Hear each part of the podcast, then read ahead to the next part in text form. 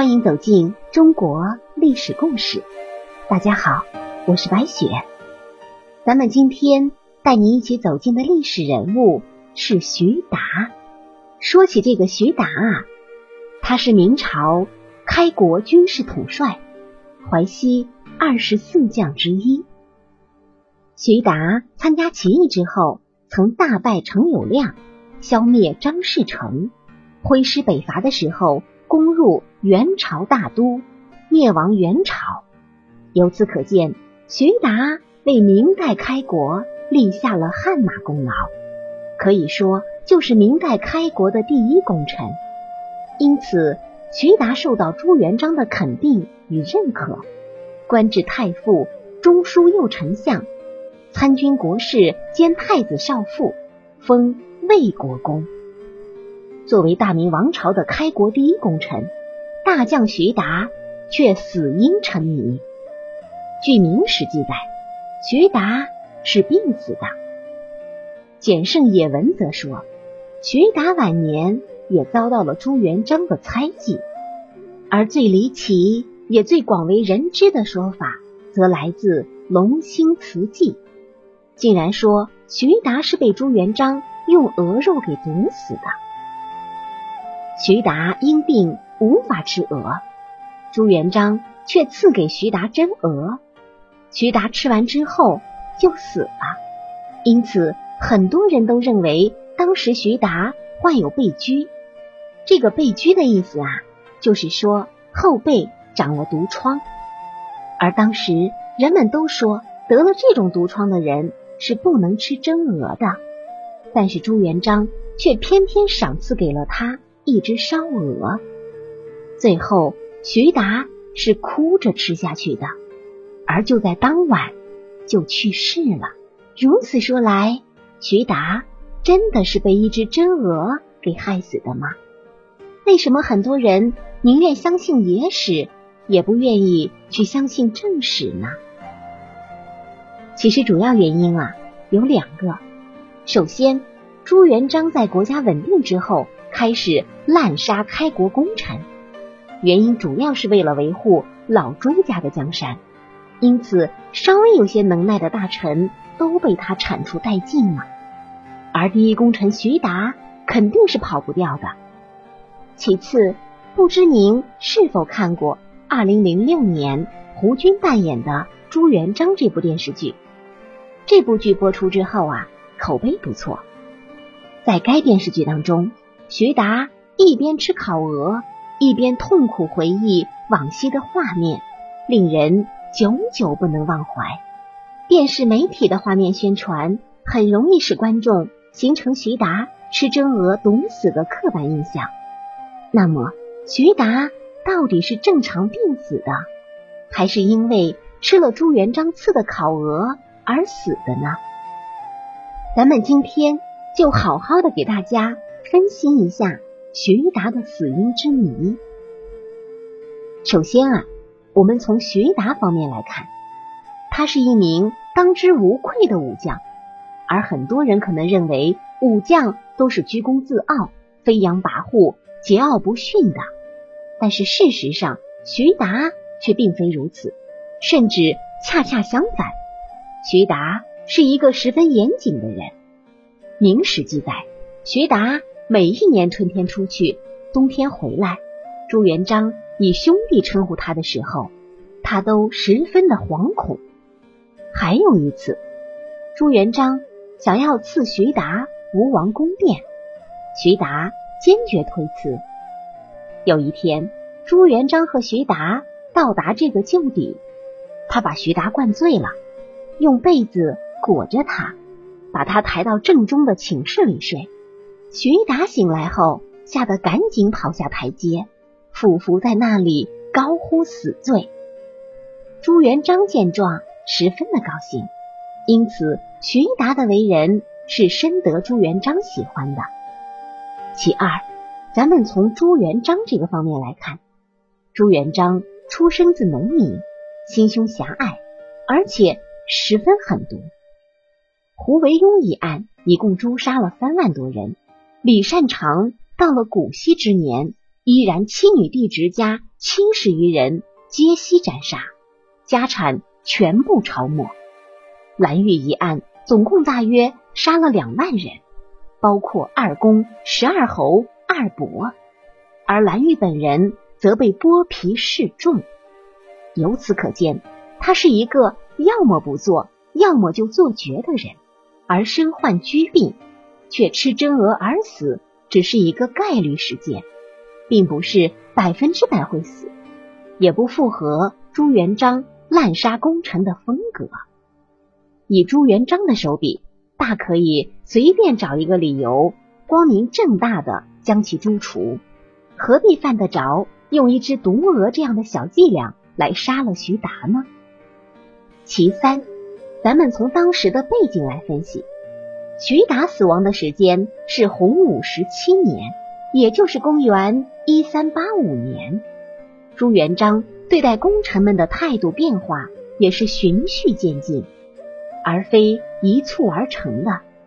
在这个过程中，朱元璋先打击的是文官集团，以胡惟庸、李善长为代表；以徐达为代表的武官集团，因为北方尚未平定，所以并不在列。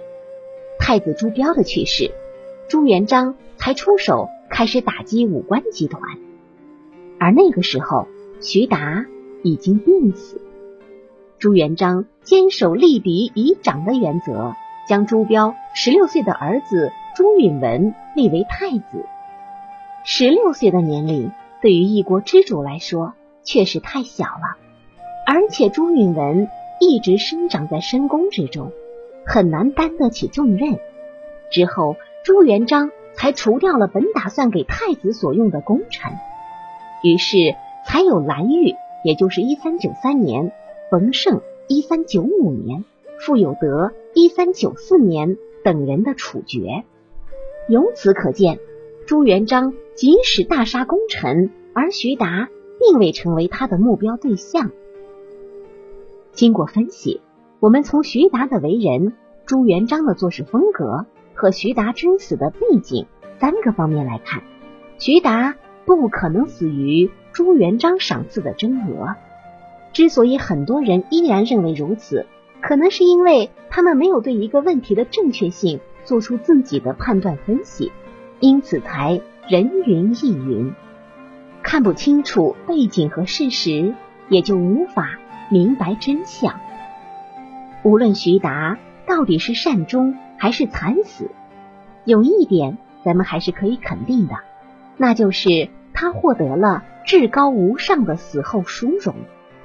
不仅被追封为中山王，谥号武宁，配享太庙，孝相功臣庙，而且他的儿子也得到了朱元璋的后代，世袭爵位，身居高位。徐达是明朝的著名大将，也是明朝开国的第一功臣，开国六王之首。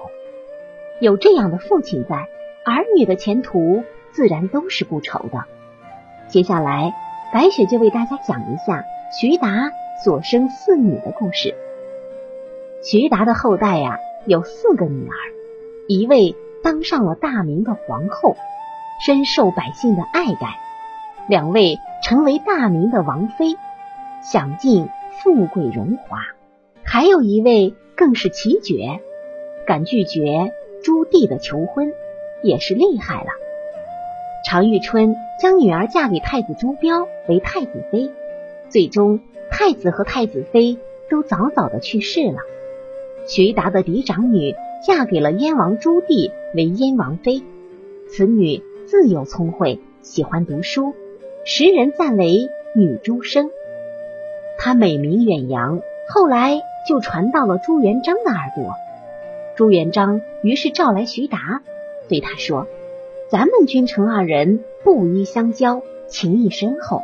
既然你有这么好的女儿，不如配给我的儿子朱棣如何？徐达自然是跪地谢恩。朱棣与徐氏成亲之后，夫妻二人相和，日子过得十分美满。徐氏并不是传统意义上的女人，相反，她出身将门，又熟读诗书经史，因此有着过人的胆气和智谋。这样的女人，如果配小男人，恐怕还会遭到夫君的厌弃。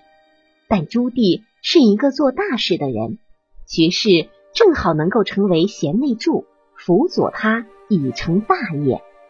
晋南兵起，朱棣率军出征，与中央军交战。当他突袭大宁之时，李景隆却突然带兵围攻燕王根据地北平。当时朱棣将北平绝大部分的兵力全都带走了，世子朱高炽与徐王妃留守。徐氏与朱高炽共同商讨抗敌，兵力不足之时，徐氏亲自动员妇孺，穿上盔甲，一同守城。北平才得以等到朱棣带兵援救。在朱棣继位之后，徐氏自然而然的成为了皇后。此后一直身居皇后之位，不仅为朱棣打理后宫，有时还劝诫朱棣，堪为一代贤后。永乐五年，徐皇后病重，不久之后就去世了。徐皇后去世，朱棣没有再立皇后。徐达长女嫁给了朱棣。而次女则于洪武二十四年嫁给了朱元璋的十三子朱贵，为他生下嫡子朱训湍。据说这个徐王妃为人善妒，曾经折磨朱贵的两位妾室。因为徐达的关系，明成祖不予处置，而激怒了朱贵。后徐氏与儿子被迁居外室，朱贵为人暴戾。建文帝时期。曾被建文帝贬为庶人。明成祖时期虽然恢复，但仍然不知悔改，因此一直不受朱棣的宠幸。而徐达较小的两位女儿，一位嫁给了朱莹为王妃，另一位则拒绝了朱棣的求婚。据说啊，徐皇后去世之后，徐帝想要再娶徐达的一位女儿。但是此事却遭到了徐达妻子的阻止。虽然朱棣放弃了这个打算，但此女此后再也没有嫁人，最后只能出家去当尼姑了，余生与青灯古佛相伴。这就是徐达的四位女儿，福缘最深厚的还是嫡长女明成祖仁孝皇后。好了，朋友们。咱们今天的历史故事啊，到这里就接近尾声了。在我推出这个历史专辑的时候，其实很多熟悉我的人都会问：说你以前不喜欢历史，为什么现在又推出了这个历史专辑呢？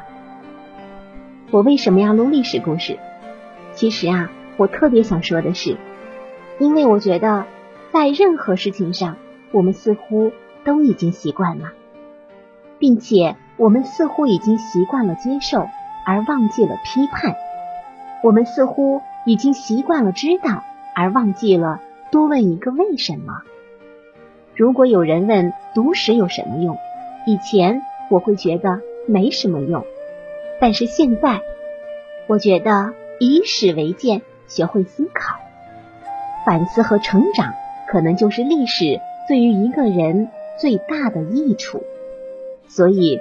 我在录制历史故事的同时，也在学习历史、思考历史。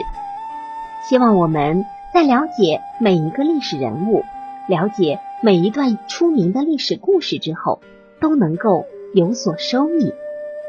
好了，朋友们，下期呀，我们将带您一起走进左宗棠的故事。我是白雪，下期再见。